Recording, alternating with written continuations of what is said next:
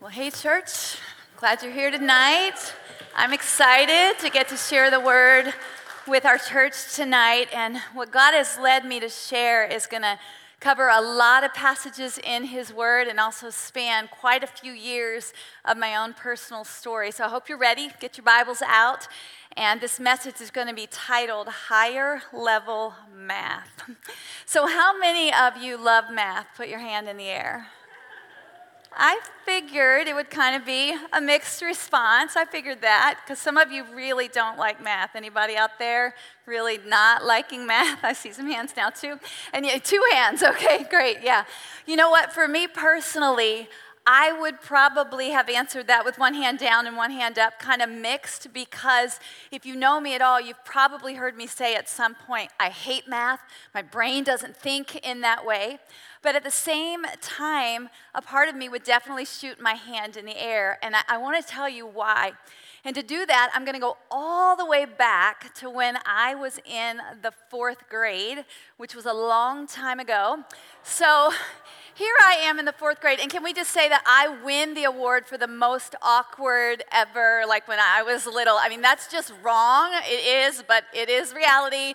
That is my fourth grade picture. So here's the thing we had moved, and I know, just keep laughing. We had moved, and I had gone to a new school. And when I got there after a couple weeks, they discovered that I was like this high level math thinker. And so they met with my parents and they said, We're going to move her up into fifth grade math. So every day during, um, during math class, they would escort me down to one of the fifth grade classrooms because I was this high level math thinker. They were calling me up to a higher level. Now, fast forward just a few years from there, and I find myself in the eighth grade, and this really isn't much better. I definitely fit in the big hair era and learned how to use hairspray during that time. Anybody remember Aquanet out there? Yeah, good stuff. It would hold it just right and get those wings going and all of that.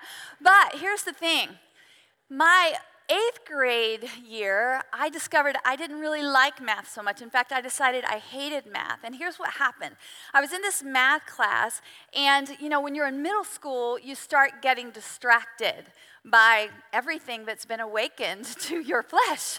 And so you're distracted a lot. And that's one of the reasons why I probably decided I didn't like math, because I just had other things going on that were too important. But also during that year, I didn't have a good math teacher.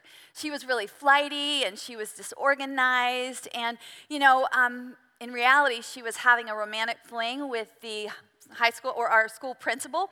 And so it was just kind of a, but she did marry him eventually. But it was just a crazy time because she was major distracted. She was like a middle schooler during that time. But I can remember at the end of that school year telling my parents, I hate math. And by the end of my high school career, I had barely graduated with the amount of math requirements that I needed. And I was so grateful that my chosen college plan included no math at all. So, yeah, great, right? Because I was a creative brain thinker and I thought I hate math. So, fast forward even some more years to about the time that I'm 35, and I find myself in the middle of an interview to teach middle school, of all things. And I told the principal, I will teach anything for you but math. And I meant it. I would do anything, but I didn't want the job if I had to teach math. Now, I told you this message is going to span a lot of years, and it already has, but fast forward one more time to about the season of about the last five years. And it seems like, in a lot of ways, I've kind of come full circle to a redemptive place because I've found myself being called up again, like I was in the fourth grade. Now, not in terms of like high level math calculations, but in terms of a higher kind of math. See, in this season of about the last five years, God started calling me up.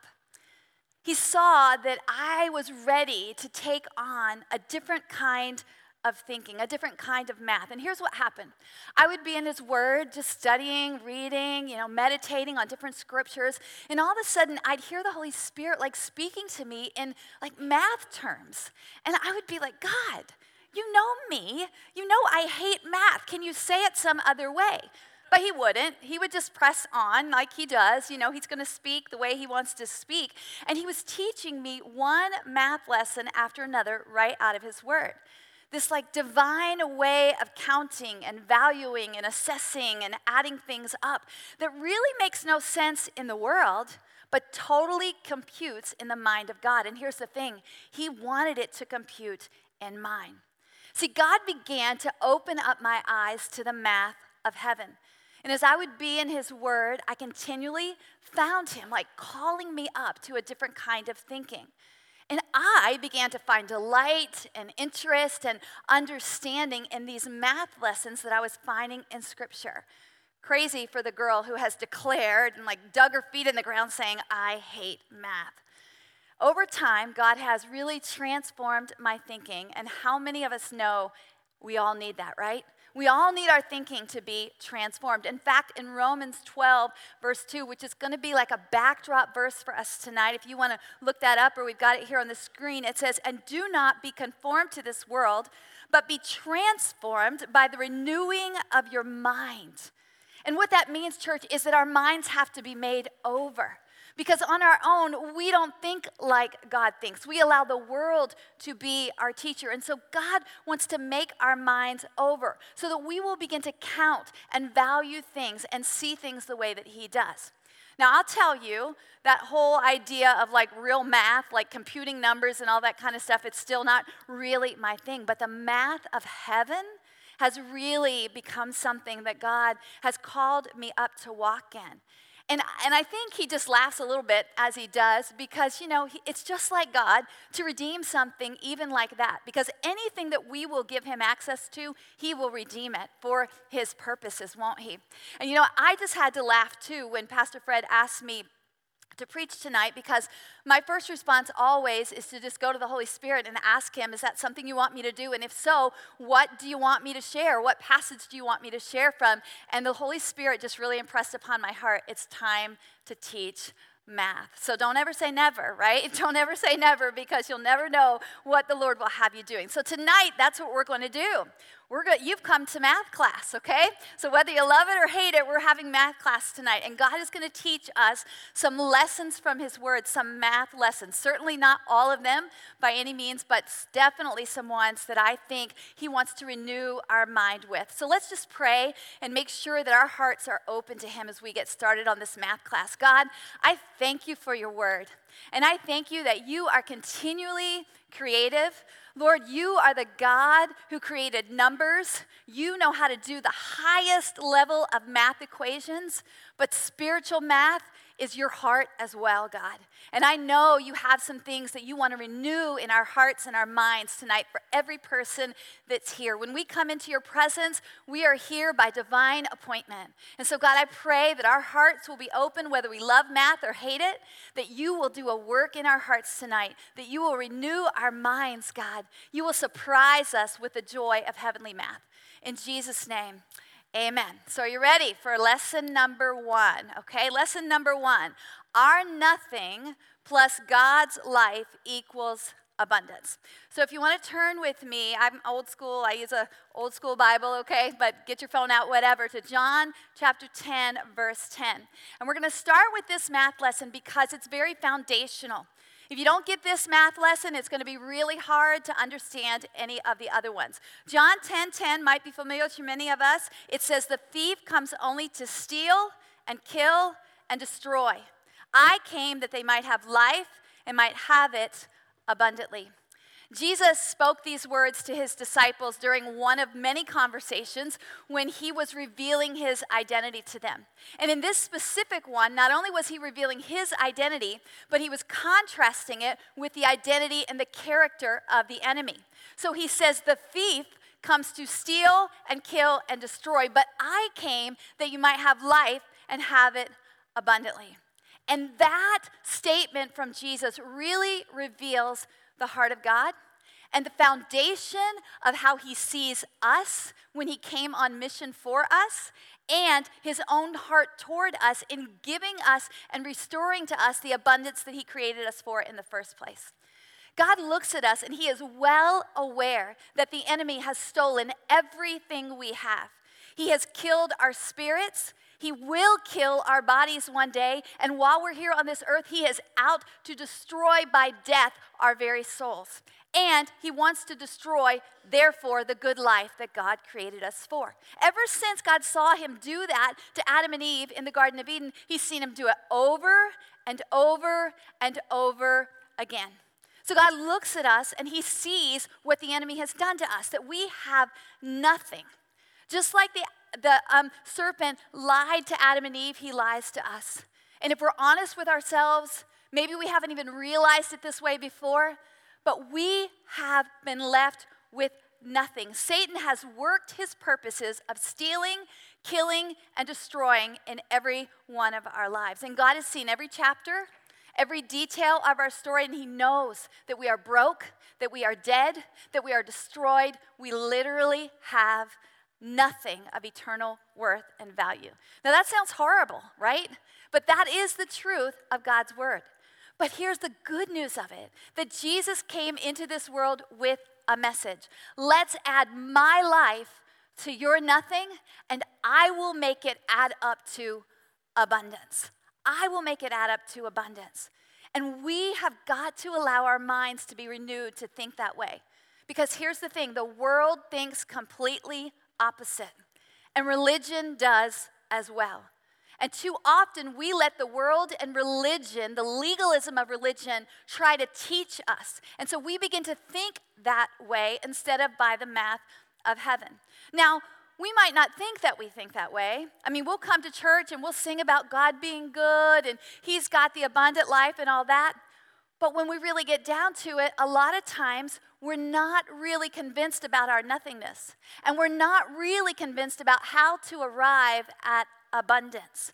We don't really get it, church, that we are dead in our sins, that we absolutely have nothing, that the enemy has worked his wreckage into our lives. And so, what ends up happening is we want that life of abundance. Everybody wants the good life, right? Whether they're in church or not, everybody wants a good life. So, you know what the world says we have to do to get that? We have to strive.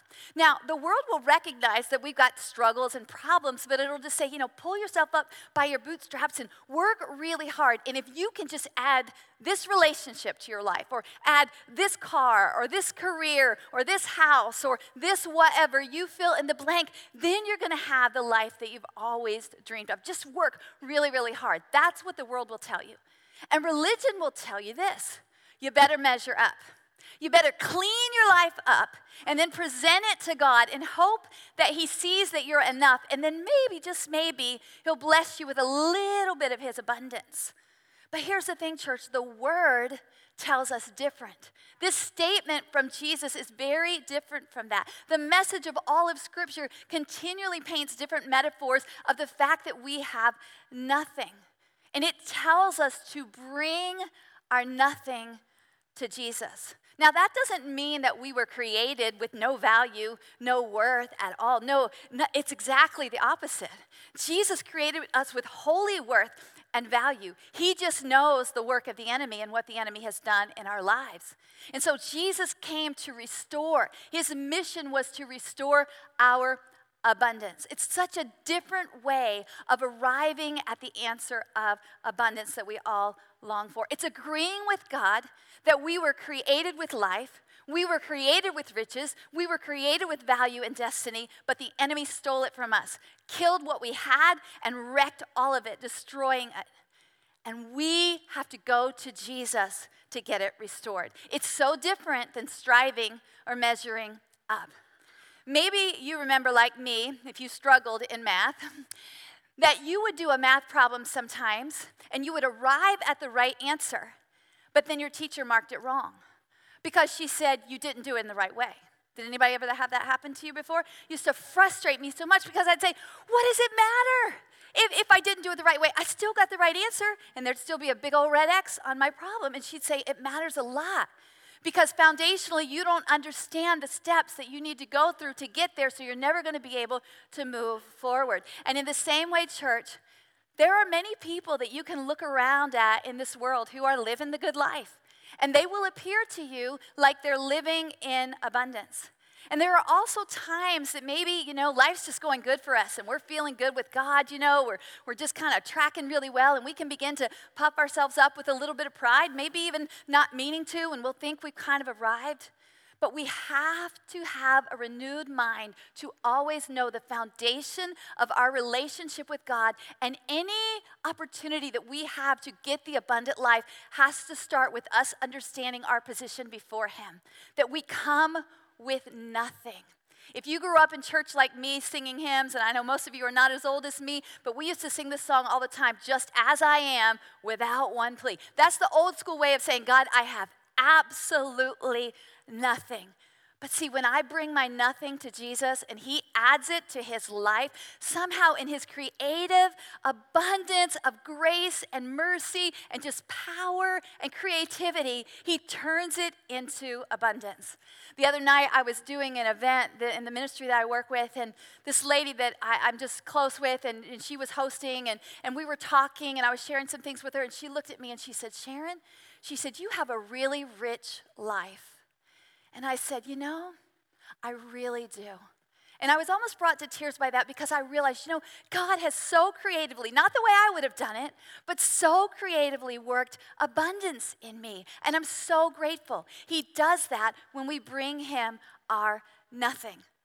It's the only way to get to that abundance. It's the right way. You have to do the math in the right way to realize that our nothing plus his life is what equals abundance. So that's our foundational math lesson, but we're going to go on to number two, and we're going to call this one multiplication power. How many of you remember doing multiplication tables, like memorizing them? Yeah, and, and maybe if you don't, maybe if you're a parent, you remember like creating the flashcards and going over them again and again and again, like just hoping your third or fourth grader is going to get those things in their head. And the reason you have to do it again and again and again is because multiplication tables take a lot of repetition to really learn them. It takes a lot of time. Now, maybe you're familiar with these terms, maybe not, but in a multiplication problem, you have three things you have the multiplicand, you have the multiplier, and you have the product. That's the, the answer.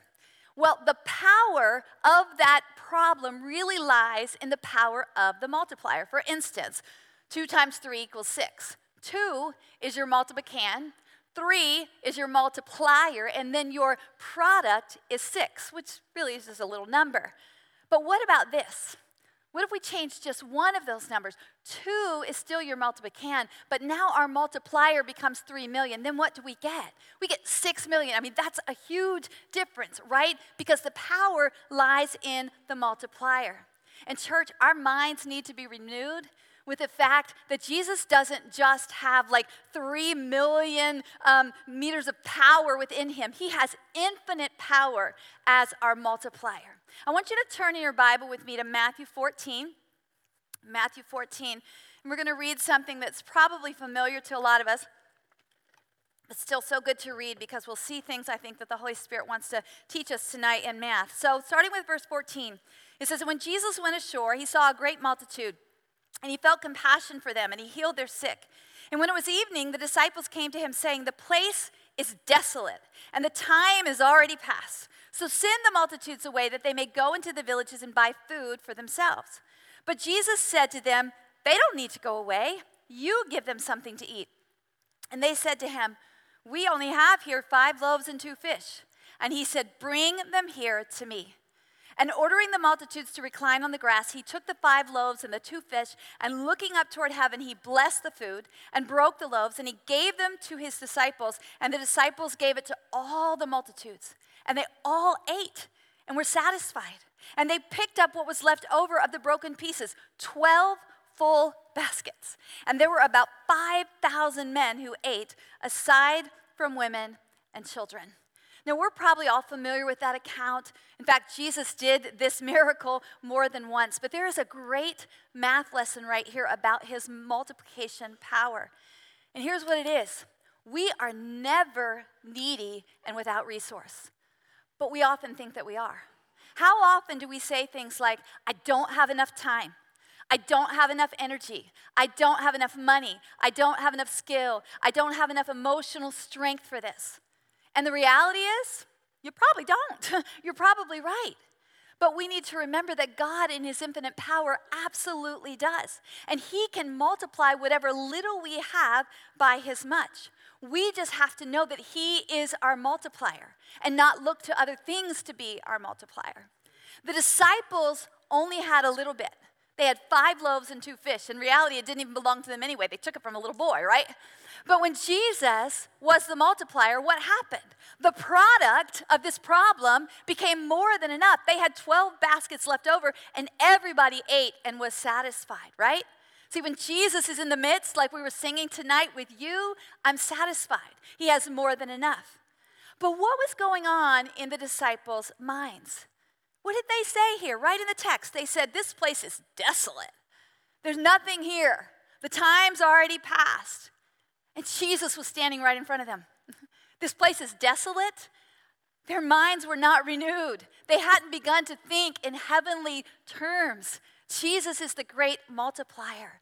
And so often, church, that's how we think and that's how we act. We are never without the presence of Christ. He is right in our midst at all times. And so, if we don't practice the presence of God, we will be heard saying things like, I don't have enough.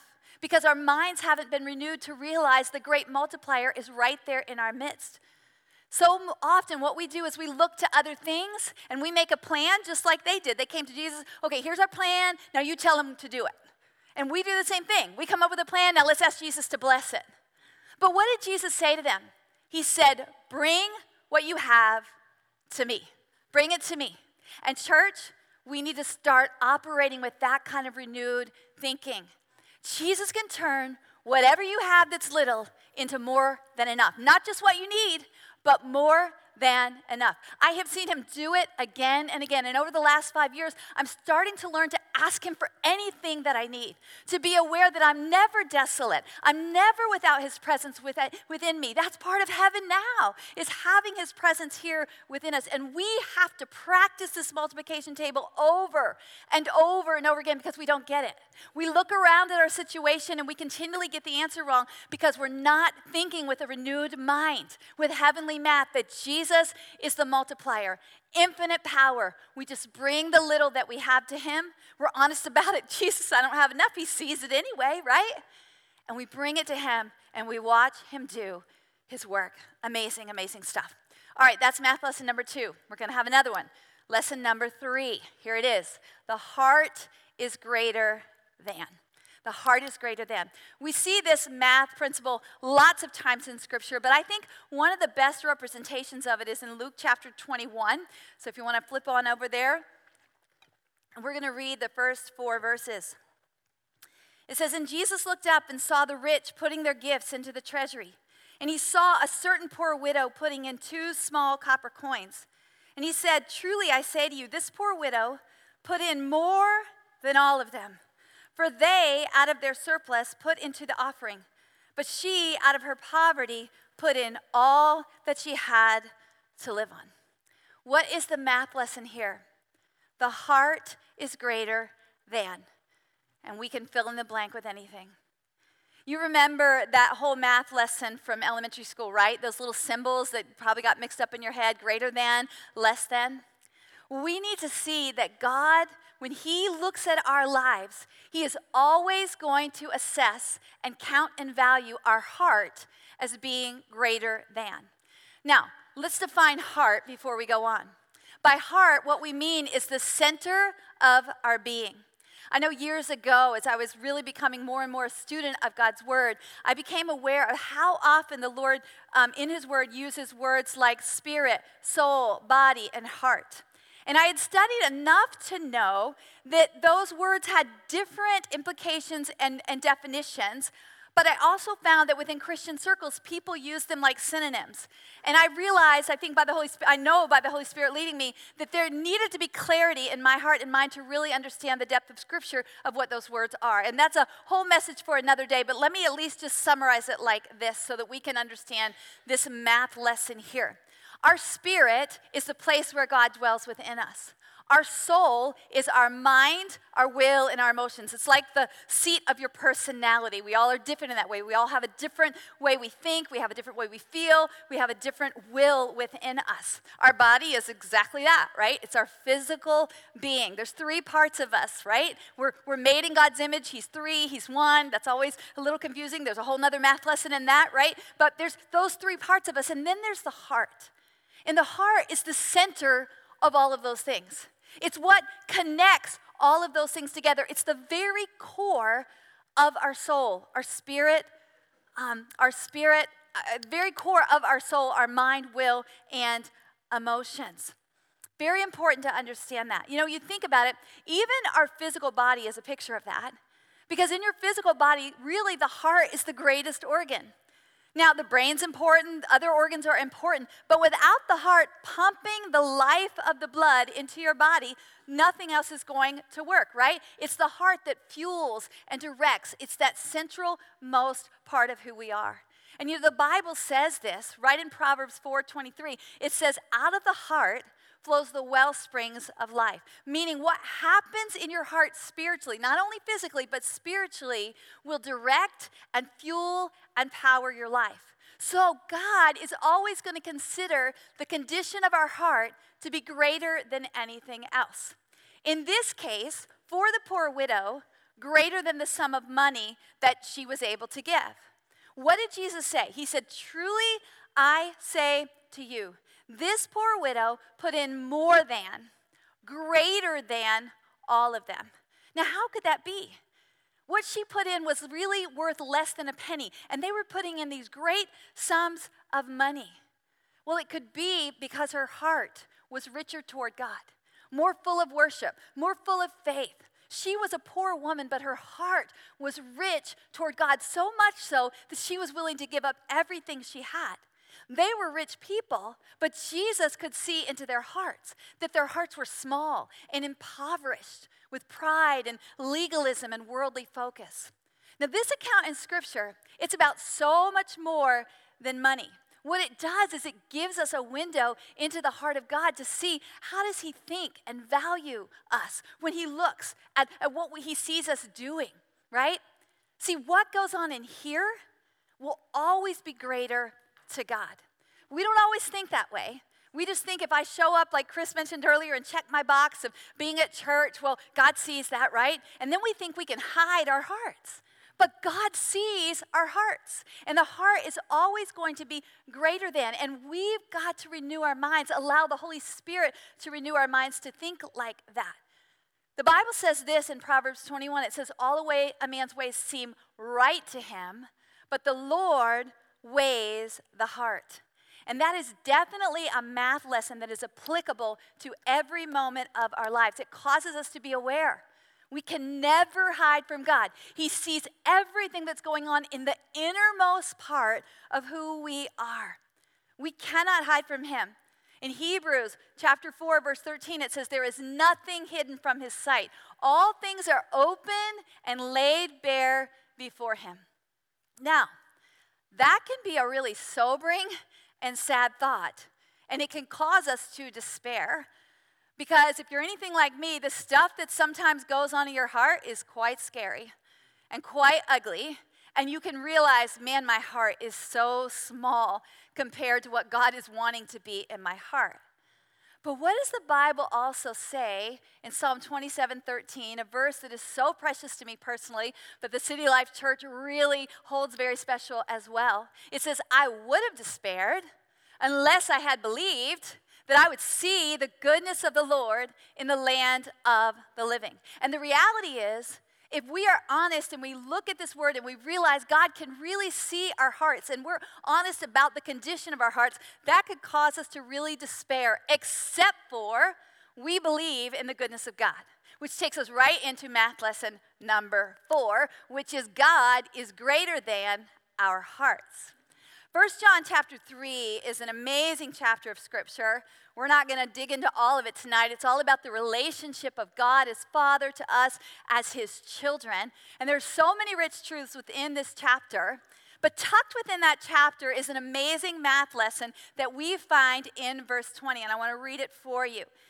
It says, And whatever our heart condemns us, for God is greater than our heart, and He knows all things. I'll never forget the first time that someone shared this with me and the Holy Spirit really illumined it to me. I'm sure I had read it before. But in that season, I was in a real place of despair. I was dealing with a very serious situation, and I really had come to see what a hot mess I was and that I wasn't handling it very well. And I knew, I was very aware that my heart was impoverished, and I knew that it needed to be fixed, but I just couldn't figure out how to get there, how to do that part. And I was sharing my frustration with a friend and a mentor, and she opened up her Bible to 1 John chapter 3, and she read this with me. And she looked me straight in the eye and she said, God is greater than your heart. And when she said that, it's like that worship song that we sang earlier tonight. It was like the grace of God, just like, like a wave, just came over me. See, I had already come to know math lesson number three that, that my heart is greater than, that God sees my heart. And I knew that even though I was out there doing ministry and I was writing Bible studies and doing all kinds of stuff in the community, that God saw my heart in this situation. And He saw how small it was, and He saw how I was struggling and, and how I was trying to purify my heart, but I really couldn't figure out how to do that. And what I realized in that moment by the Holy Spirit ministering to me this word, and He's so good to do that, to make this word come alive to us, is that God is greater than my heart. In those seasons when I can't seem to figure out myself how to do that, that God can renew and change and make my heart bigger. I love what the writer of Psalm 119 said, all of it really. But one of the things he says in verse 32, he says, I will run the way of your commands, for you will enlarge my heart. And what the writer is saying by that is, God, I'm going to do my part. I'm going to run toward what you say, but God, I know if you're going to change this heart, it's going to have to be you because I can't do it. You're greater than my heart. We just have to bring our heart to Him. We just have to run toward His commands, and we can trust that He will make our hearts bigger. And over the years, church, I have put this math truth to, to test again and again, and I have seen God do that. I, I bring it to Him. There are so many times when I'm honest with myself and I lay my heart alongside this word and I realize it comes up lacking. It is too small to contain the big things that God wants to do in and through me. But I bring it to God and I bring Him my best effort of running toward His word. And then I watch as in His greatness, He changes my heart and He makes my heart bigger. And you know what? That is all of these math lessons working together. My nothing plus His life equals abundance. If I bring the little bit that I have to Him, He can greatly multiply it and do something amazing with it. He is greater than our hearts. So there's no reason to ever despair when our minds are renewed in these ways. If we can begin to see that these math lessons are useful in everyday life. Now, we're not done yet, there's more. The next one is a high, high level of math. Number five, death equals life. Death equals life. I don't know if you remember, like me, maybe it's a bad memory, when you first started taking like pre algebra and algebra, and the teacher would start off by writing, uh, you know, x equals y or y equals x. I don't even remember which one it was, but I would sit there like, what? What is X and what is Y? I wanted somebody to define it for me. And some math brain next to me would be like, it's X and it's Y. And I'd be like, yeah, but what is that? I was totally confused. And you know what? I think a lot of times we, we throw these words around from, from the word and, and in our songs and things like that, but we don't even understand what they mean. I know in my own life, I didn't understand biblical truth about death and life. I did not understand that death actually equaled life. But oh, to have my mind renewed by the word of God. See, the world will tell you do everything you can to keep death of any kind out of your life. But let's turn to Second Corinthians chapter 4, an amazing chapter of scripture. I love this chapter of scripture. There's a very high level math lesson in it. It's, it's not easy to understand not easy to grasp. I believe it has to be taught to us by the Holy Spirit. And even as I'm sharing it tonight, I- am praying that the Holy Spirit is going to open up our minds to it.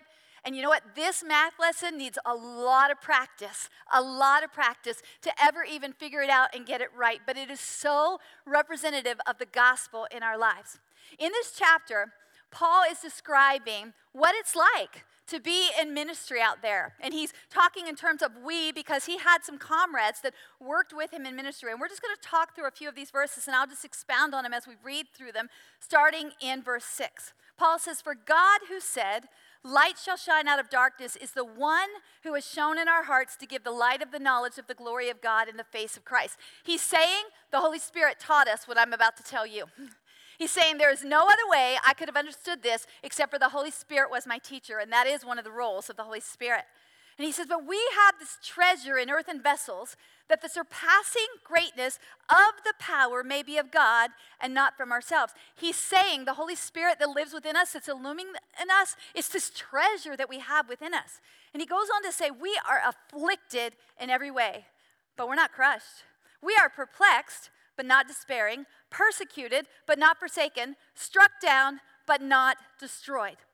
Always carrying about in the body the dying of Jesus. Why? that the life of Jesus also may be manifested in our body. He's saying we're purposefully picking up things that are hard, that are death. We're doing that because we know that when we do that for the sake of Christ, life is going to be resurrected in us. In verse 11, he says, For we who live are constantly being delivered over to death for Jesus' sake that the life of Jesus also may be manifested in our mortal flesh. He had come to know that any time he takes up his cross to follow Christ, even if it means things like he says up here being afflicted, being perplexed, being persecuted, being forsaken, all of it's going to bring forth life. And he was experiencing that. That makes no sense to the world. The world says, fight for your rights, do it for yourself, right? Totally renewed mind when we realize God says, give up your life. Jesus tells us to take up our cross. In other words, participate in his sufferings, but have the faith, that high level thinking to believe that life is going to come from that. When you see no life in sight, to know that God works resurrection things in our lives. In fact, he goes on to say, So death works in us, but life in you. And there's beauty there because here's what happens, church. When we practice this, this math here, when we live it out, not only do we experience resurrection things, but the people around us do as well. And he says in verse 13, having the same spirit of faith, according to what is written, I believe, therefore I spoke. We also believe, therefore we also speak. He's saying, I believe this. I believe this with all that I am. So I'm not only saying it, I'm living it because he says, knowing that he who raised the Lord Jesus will raise us also with Jesus and will present us with you. Death equals life. Not afraid to carry about the dying of Jesus, doing it on purpose. When the rest of the world is running from any kind of sacrifice, any kind of hard, and only wanting comfort in their lives, we as the church rise up to this high level and say, No, we know that if we give up our lives, we will get them back. We will get them back in greater measure. This is high level math. Death equals life. If you are willing to take up your cross and follow Jesus. Years ago, I learned a song and it went like this. I'm not going to sing it, I'm just going to say it. it is in giving that we receive, it is in pardoning that we are pardoned, it is in dying that we are born to eternal life. That is high level math, church. Not easy to understand, it's not easy to live, but it's so full of life when we do. And you just will wonder and marvel at how Jesus works that out. As much as the disciples wondered and marveled when they saw the resurrected Christ right in front of their eyes, when they touched his hands and felt the thing, and you see God bring dead things to life in your life when you are willing to die to self, to die to your will, to die to your emotions, to die to your flesh in any way when the Holy Spirit is asking you to do it, and then you watch Him bring up life from that. It's a beautiful, beautiful thing. It's part of experiencing heaven on earth, that resurrection power. Resurrection power. When we're willing to practice this and show up for this math lesson that's hard and let the Holy Spirit teach us and convince us.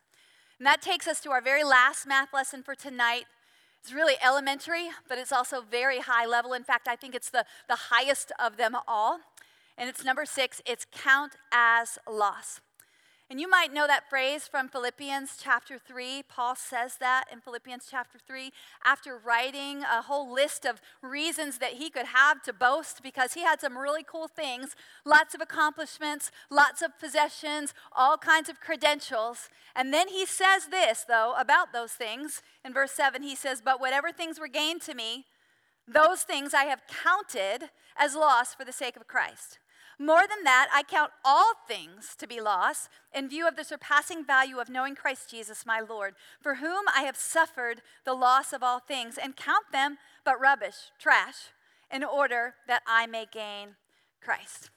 You know, as little children, the very first math lesson we ever get is learning how to count. If you've got little ones at home, you're probably already teaching them one, two, three. And right, even when you go to like a, a um, in middle school, you know, to your first foreign language class, what's the first thing you learn how to do in Spanish? Uno, dos, tres, right? That's all the Spanish I know.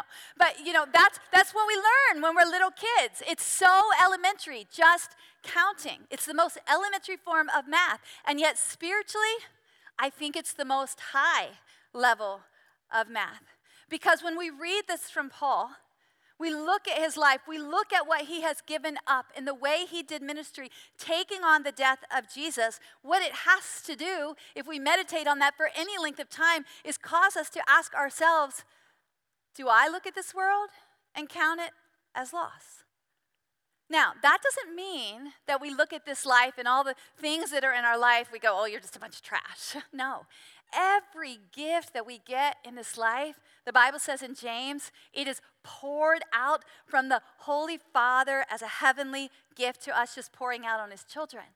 But it does mean that we learn how to count and we learn how to put the highest number in the right place, and that would be Christ. That's a renewed mind. That if we're looking at all of it, that Christ always goes above it. He always is the highest one. We put that crown on Jesus, like we sang about earlier. Compared to knowing Him, the rest of this matters nothing to us. Now, we can sing that, we can say that, but remember that math lesson? God sees our heart. So, is that really true? Is that really where the affections? I have to ask myself when I meditate on these words from Paul in this way of counting, and I hear the Holy Spirit teaching me this math lesson and saying, Sharon, is that how you count? But here's the beautiful thing. When I understand that He sees my heart, and maybe I'm like, I still don't even know how to count, God. I don't know how to count. I can go back, what? To math lesson number four that says, God is greater than my heart right? And, and I can just let Him work that out in me. All of these math lessons are applicable to everyday life. He's calling us up into a new way of thinking, a heavenly way of thinking that does not think like the world. The only way we will live in the fullness of His goodness is when we begin to think with a renewed mind according to His Word as our teacher and the Holy Spirit, who is our greatest tutor through it. I want to invite the worship team to come on back up. I know that's a lot of math for one sitting, right? Especially if you're not a math lover. And it, it, so it probably seems like a, a bit much to some of us, but you know, I can remember when I was taking math classes and saying things like, I am never going to use this in real life. What does it even matter? But see, the thing, church, about these math lessons, you can use them every single day, and you really should be. Because God created us to live and to move and have our being rooted and grounded in His value system, according to the way He looks at things and counts things and, and, and all of that. We don't naturally think that way, not at all but God is calling us to a higher level, a renewed mind. I told you about when I was in the fourth grade and they called me up to a higher level. And, church, I really believe, and I, I believe God even showed me this week. I, this wasn't part of what I was originally planning to share, but I was meditating on it, and He reminded me of what has happened here in the last couple weeks. Two weeks ago, Abby Phillips, at the end of our service, God gave her a word, and she came up, and Pastor Fred had her share it. And she said, Church, God has something really special coming for us, but we're not ready for it yet. And so he wants to get us ready. He's calling us up. And then last week, what did Pastor Fred share? He shared about this, this responsibility that God is getting ready to probably put it in our hands.